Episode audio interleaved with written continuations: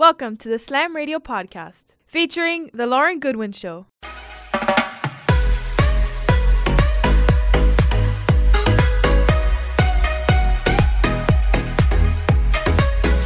guys, welcome in. You are now tuned into the Lauren Goodwin Show. I'm here with Amanda. How are you? How was your week? It was great. How are you doing? I'm doing pretty good.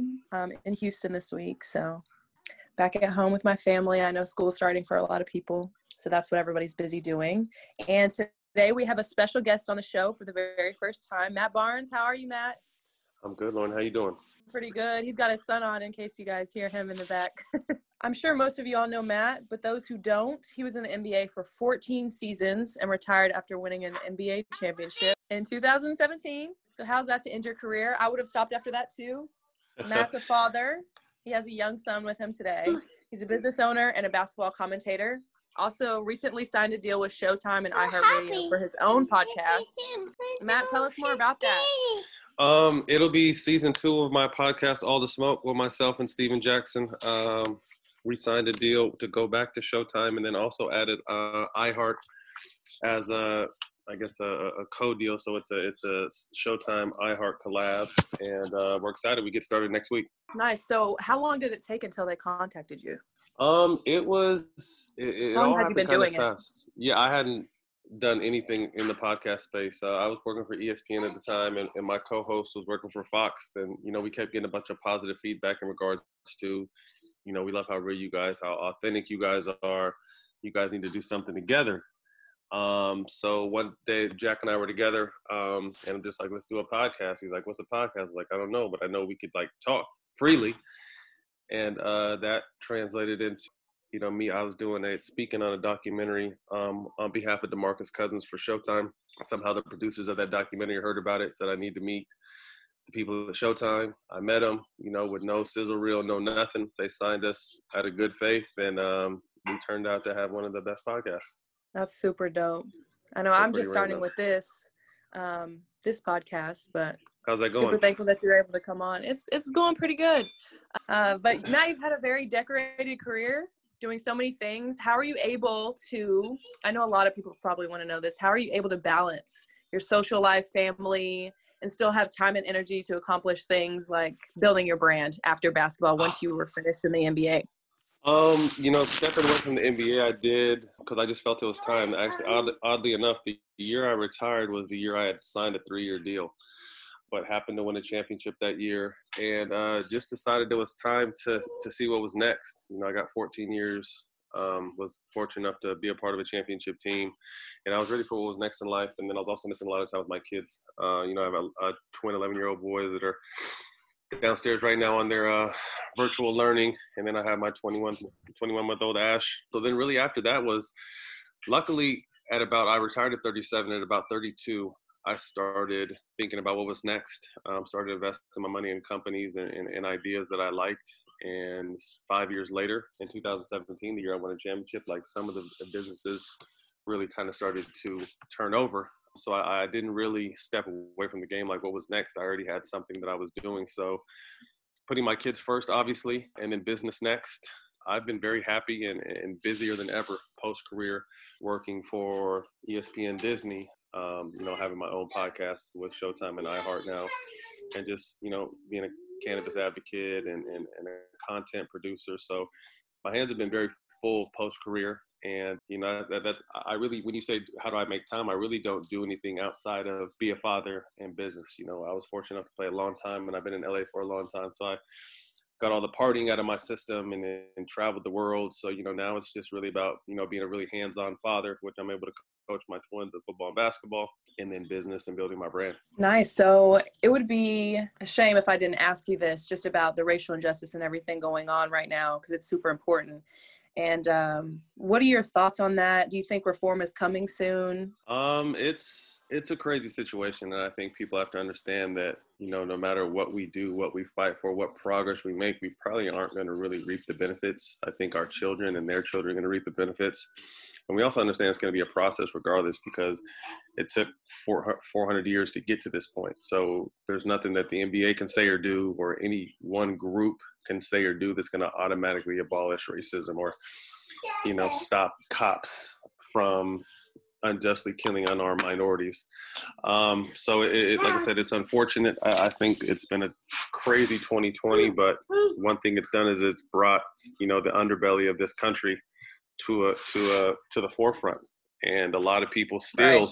With it in their face, still want to deny it. But uh, there's enough people that have kind of seen after the George Floyd death that there's really some unjust things going on in this country, not only with man schooling and housing and, and health care but really right in front of their face with just the actual blatant racism between other whether it be pedestrian to pedestrian or you know the police to minorities. So like i said it, it, it's something right now that's going on. I think it had to happen. It, it's, it's been ugly. I feel like it probably will get a little uglier before it gets better but i definitely feel like we're um, we're headed somewhat in the right direction from a standpoint of for the first time in 100 years, they're finally listening. They never listened, so now they're finally listening. And I think as as a, as a culture, as a race, as a group, we have to understand and, and figure out what strategic plan we're going to do next. Uh, we can march all we want, and that definitely right. got their attention. But what's the plan after we march? So I think it's gonna it's to take a lot of people. I myself are, are trying to add to the plan of what's next, but it's to take a lot of us. And hopefully, once we get that, we can execute it. Yeah, I 100% agree. And you talked about how important it is to you to be a father to your children. You know, you have two 11 year olds and you have your son right there with you. We can hear him in the back. How has it been having to explain to them what's going on in the world right now? Because as we know, for us, we're able to absorb the news and figure out for ourselves and understand what's going on. But for young individuals like your sons, it's been how has it been explaining to them what's going on in our world today? Yeah, it's it's it's an interesting time, you know, because they are 11, so they, you know, kids now are all over the internet and they see and hear stuff. Um, so I particularly talk to them, you know, one about being, uh, you know, I'm Italian and black, and my twins are Mexican, and, and excuse me, their mom is Mexican and black, so my kids are, you know, biracial, Italian, um, Mexican and black. And we've had conversations just solely based on before the situation, you know, just kind of giving them a heads up of, you know, some people are going to end up hating you solely on the fact of the color of your skin and kind of had them talk through that and understand how and why. And, you know, we, we yeah. kind of had a, a, conversation on that. And then when the George Floyd stuff hit, I had asked them what they thought and what they heard. And the first thing they said is a, is a cop killed another unarmed black person. And for them to say another one, I'm just like, okay, so they know what's going on. You know, you you're not sure where that your kids are at with stuff, and you know, so I asked, and we, I asked them how it made them feel, and they said sad, and they don't understand why. And then I actually asked them a question. That's we tough. On, we were on the way to uh, basketball practice uh, one Saturday morning, and I said, "Are you born to hate or taught to hate?" And they both looked at each other and, and thought for a second. And then they said, You're taught, right? I'm like, Absolutely. So then the other twin says, Okay, so all we have to do is teach Ashton, who's their little brother, how to love. And it, it really kind of choked me up because it's really as simple as that. You know, hate is a taught trait, just like anything else is. And it's unfortunate some people teach at a young age to hate based on anything, really, but uh, particularly the color of your skin. So that was kind of like a, a, a, wow situation to me that 11 year olds you know in the midst of a conversation like well all we have to do is teach our little brother how to love and, and it's really at the root of it it's that simple. So um you know like I, not only that but just approaching all different kind of conversations as a father in today's society i'm really trying to be proactive instead of reactive um, because you just never know what they're going to look at on their phone or do on online playing video games with their friends or what their friends are going to tell them so you know i'm one of those fathers that kind of try to stay ahead of the curve whether it's you know humorously talking about girls and and and and what's coming with that. I'd rather kind of have it in their face instead of being one of those naive parents that think my kids don't know anything, see anything, or talk about anything. So right, it, it, it's definitely a, a an, an, active job these days trying to stay ahead of, of of what's going on in the world with your kids. And you've been super transparent. I know you were you and your ex-wife were on reality TV, and you kind of grew up in that. So how old were your kids during that time? Because if you're super transparent about you know cannabis and things yeah. like that, then you had to have been telling them, you know, we're going to be on air, we're going to be on TV, and what they think about that? Um, well, actually, it was, you know, we kind of helped start. Unfortunately, you know, after the flavor of love, there was Basketball Wives, and that came about mm-hmm. when Shaq and I were teammates, and the twins' mom at the time, we had just had the twins. The twins were baby babies, maybe a handful of old, so they weren't really aware what was going on. But at the same time, it was, you know, we had been together for maybe a, a year, year and a half, and all of a sudden, and, and went back and forth with my ex at the time. You know, Shaq's just like, hey, you know, this is going to be something that's really cool, and them empowering themselves and stepping outside of our shadow and running foundations and kids so I was under the impression like it was some positive shit, and it was the furthest thing from anything positive to you know perpetuate you know what what uh, kind of lifestyle we live or how we raise our families. So unfortunately, we we did that. Um, I ended up doing like one show and quitting because I immediately saw what they were on. Fortunately, the twins' mom was locked into a contract, so she ended up doing for three years. But I kind of realized, you know, once we opened, and this is kind of pre-social media, so this is 2000 nine. So this is kind of early Twitter. Instagram wasn't even out yet. But I, I realized then once we allowed people to look inside to our uh, look inside our life, we couldn't get mad at people commenting on our life. You know, so we've right. been very we've been very public. Our life has been very public ever since then. So you know, we went through a, a tough, crazy divorce that was was very public, and ever since then, my my personal life has been a part of my life and people's everyday life. So then, then I just kind of realized that I have to take everything in stride and and, and really try to keep stuff after that as private as possible. And you know, sometimes I succeeded, sometimes I didn't, but it was just a, like I said, an interesting time and a, and, a, and a really something that started that in, it, that really caught on like wildfire. But I don't necessarily agree with it because it's fake. Like I said, yeah, reality fake, uh, a, a fake a fake reality of what we really live like, and, and and it's crazy to think that like people really aspire to be reality stars now, and it's just like that's insane to me. I know that is crazy.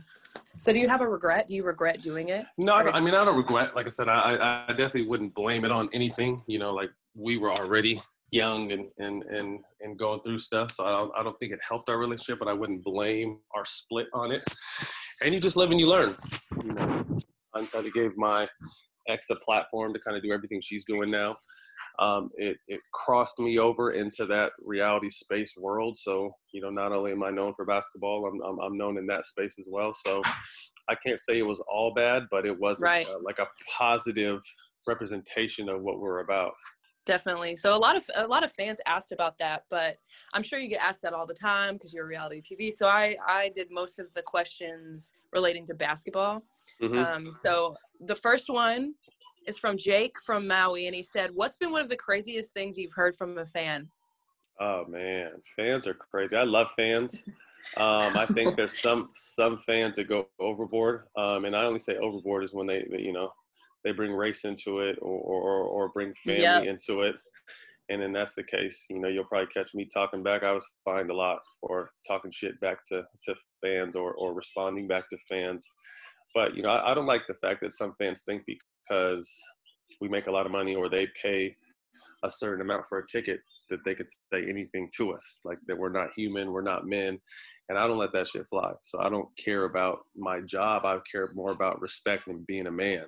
Right. So I t- I don't take kindly to like real real disrespect but as far as just fans saying crazy stuff i loved it. You know i, I think portland had a really crazy crowd Oklahoma City had a really crazy crowd. You kind of find like those small towns that don't have much going on in basketball. Like everything is where you'll find the craziest fans that kind of say the funniest stuff sometimes. But to point anything out, I don't know. I mean, over a 14 year career, I didn't heard everything.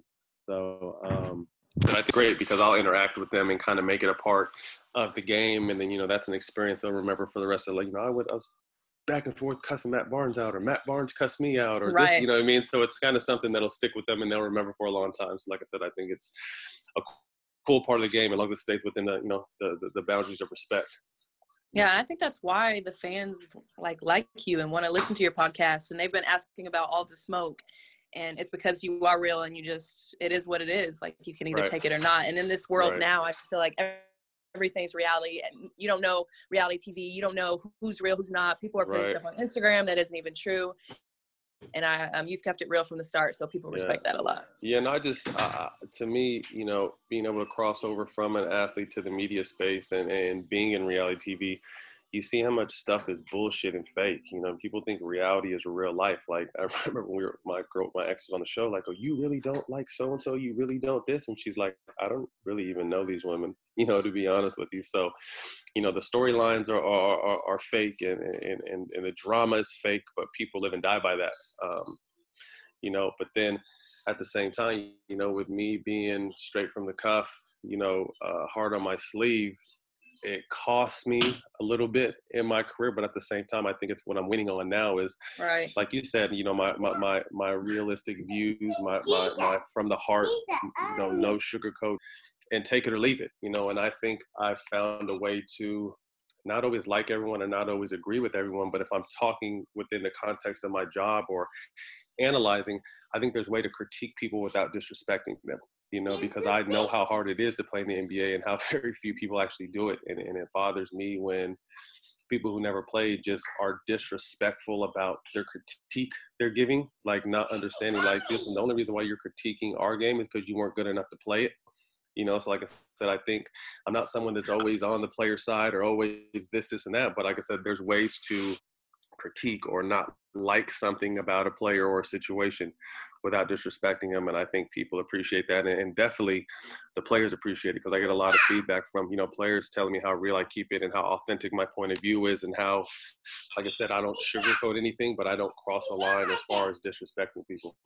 Yeah. Somebody asked, somebody asked you, who's the most, who resembles you the most in the NBA right now? Which player? Jaden? Um, I would probably say, you know, I'm, one of the last of a dying breed from like just the old school physical style players. So talking if, noise.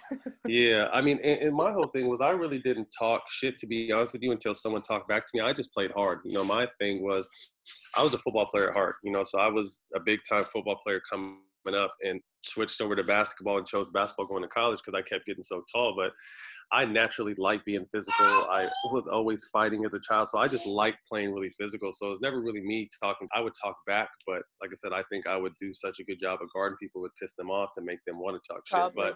But yeah. um, if it was anyone that kind of resembled me right now, that kind of a do-it-all type player, um, I would say like a PJ Tucker or like a Draymond Green.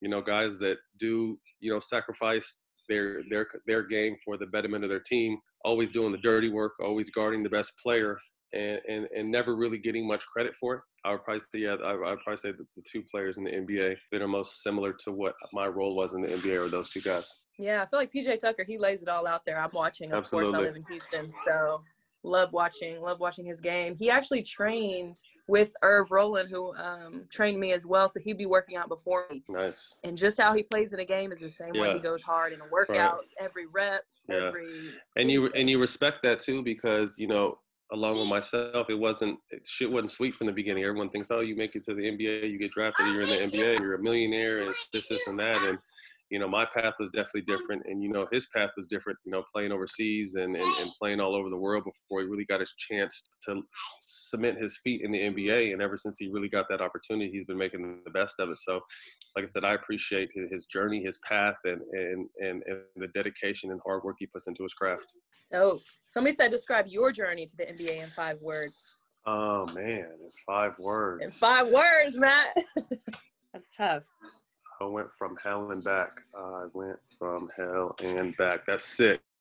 That's uh, you know, my my my, my, journey started. You know, I was drafted. Um, didn't really get a chance. I was cut, and I played in the in the G League back like the second year of the G League, and it was terrible. We were in these nasty roach infested motels, taking buses everywhere, and that was really a wake up call for me. You know what I mean? I think not that I was ever been high on myself or gloated, but you know, I I, I saw it was a sigh of relief. I think it was only natural when I got drafted. Like, okay, like now I'm here but then going to training camp and not really getting a chance, it was kind of like a slap in the face. Like, damn, okay, I got a lot of work to do. So I went and, and, and did the G League for a year. And then after that, I got picked up by the Clippers and, you know, fortunately had a, a successful 14 year career, but it was never sweet. You know I mean? The first handful of years, I didn't get a chance to play. So I bounced from team to team and was almost on my way out of the NBA. Um, so, like I said, I was a the number one football player in the country my senior year uh, from the receiver position, All American, led the nation in touchdowns. So after my fourth year, I was just like, well, shit, I almost kind of started doubting myself. I wasn't getting a chance to play. I wasn't sure if I was going to have a, an opportunity to play the next season. So I was working out for football because my brother played football as well. And so I was doing basketball and football workouts uh, in the summer. And my agent had got a handful of NFL teams to give me an open tryout that if I didn't end up going to camp or making a team with someone, that I was going to try playing the NFL. But luckily that summer um, was when Golden State came around the first time and, and made the team and we made NBA history. And then, you know, my career was kind of up ever since then. Do you think like on the women's side that they should have like a G League kind of thing or they should have more teams or they need to figure that out like ASAP? I think they need to strengthen the WNBA game first because as strong as the NBA game was, the G League was really weak at the beginning and almost didn't survive. You know what I mean? So I think from a, from a standpoint of starting a farm system, you want to make sure your your main product is as strong as it can be. And I still feel like you know obviously women are underpaid and and, and underappreciated, but at the same time, kind of understanding the dynamic of why and what causes that. You know what I mean? Because it's it's really all about how many eyes you can bring to the table and, and right. how many fans and how many viewers you have. And although you guys have a lot, it doesn't really register when it comes to a lot for professional sports. So I think, right. like I said, I, am always speaking up on behalf of the WNBA and love how proactive you guys are in life. Uh, you know, we talked about this on ESPN the other day and we asked why are the, the WNBA so far ahead of the curve with mm-hmm. this social justice movement? And I said it's because they've been fighting for equality since their inauguration. You know, since exactly. the very first year of the league, the women's been talking about, you know, equal, equal, equal, see us equal, pay us equal, we can play equal. You know, so if any anybody understands the struggle in society that minorities go through, it's the women that are struggling to obtain equal footing. So I would like to eventually see a, a minor league system, but I mean, from all my understanding is, you know, you guys don't really make that much from the WNBA. So most women make their money overseas. overseas so I can only, yeah, so I can only imagine if you don't really make a lot in the WNBA, you'd probably make nothing in the in in the farm system in the in the WNBA, and and, and women can't.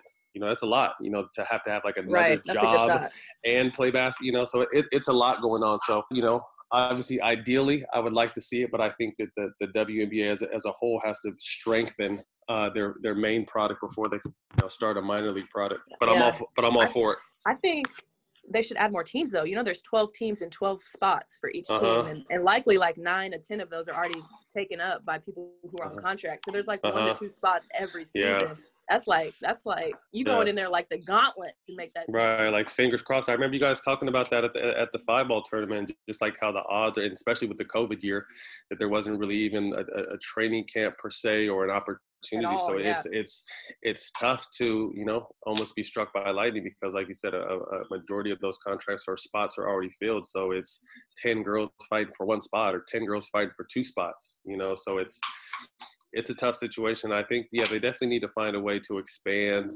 um, and strengthen to, to, to give these women a chance. Right. And and then usually there's like a first round draft pick, so they're probably gonna get that spot. Right. You know, so right. there's like one more for basically everybody else, and so they start looking into other things because yep. they have to. So where did they go to school? Right. You know, how many followers? Because that's gonna bring mm-hmm. people to the game. They want eyes yeah. on the, the yeah. game. So there's yeah. so many factors that go into it. Yeah it's a lot different now because you know not only women's sports but just sports as a whole like you're able to be a brand you know outside the scene and you're learning that you know you're building a whole brand. Obviously you were an athlete to, to kind of get the recognition to begin with through college and, and, and your shot in the oh, WNBA but you know the catch you made and, and, and that goes viral has you know afforded you a lot of new opportunities. So like you said there's there's a lot of ways to build your brand now outside of actually just playing that sport. And, and, I like that opportunity because, like you said, the numbers are really stacked against anybody trying to make professional sports. You know, so if you can find a way to, you know, maximize your brand, um, and if you're not fortunate enough to have a long career, and, and not many people are, you know, there's still ways for you to eat. Um, kind of loving uh, doing what you love. Definitely. Somebody asked, uh, "Funny, what's your funniest moment with the We Believe Warriors?" I don't even know what that means. The We Believe Warriors. so that was the team. So that was the year that I made the team. Like I was debating that 2006, 2007. You're probably a little kid in elementary school back then. um, that was the year I was deciding was I going to stick with the NBA or go to the NFL. So that was the year that I stuck with the NBA and, and ended up it was a crazy situation where there was they were already so that the year I went to the training camp with the Warriors, um, they had already had all their roster spots filled. They had they, they had had 15 people under contract. They had three people, or excuse me, 14 people under contract. It's 15 man roster. They had three people that they had had playing last year that came back, and they had like five throw ins.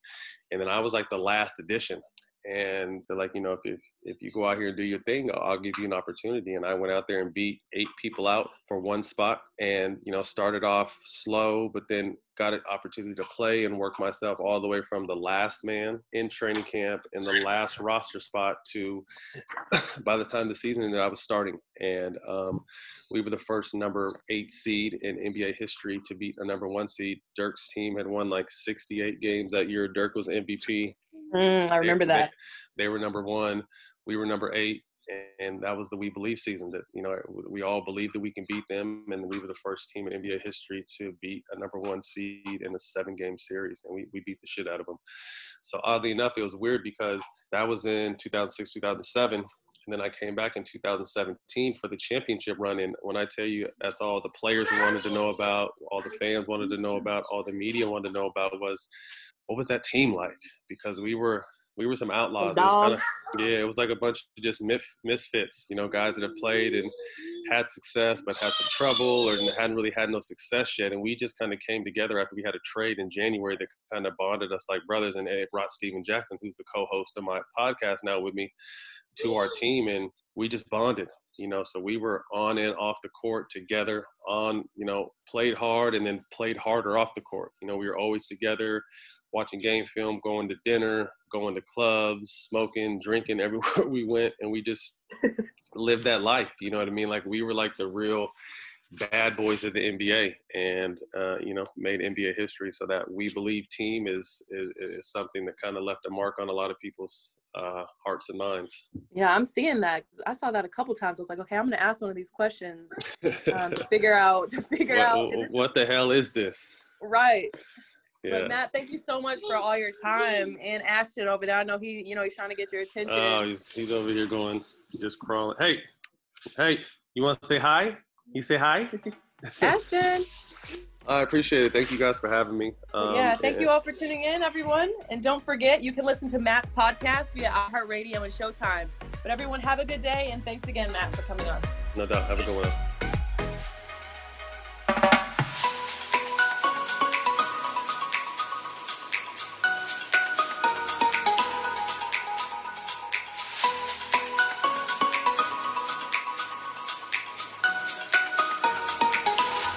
The views and opinions expressed on The Lauren Goodwin Show are entirely those of the hosts, guests, and callers and do not necessarily reflect the opinions of Slam Radio.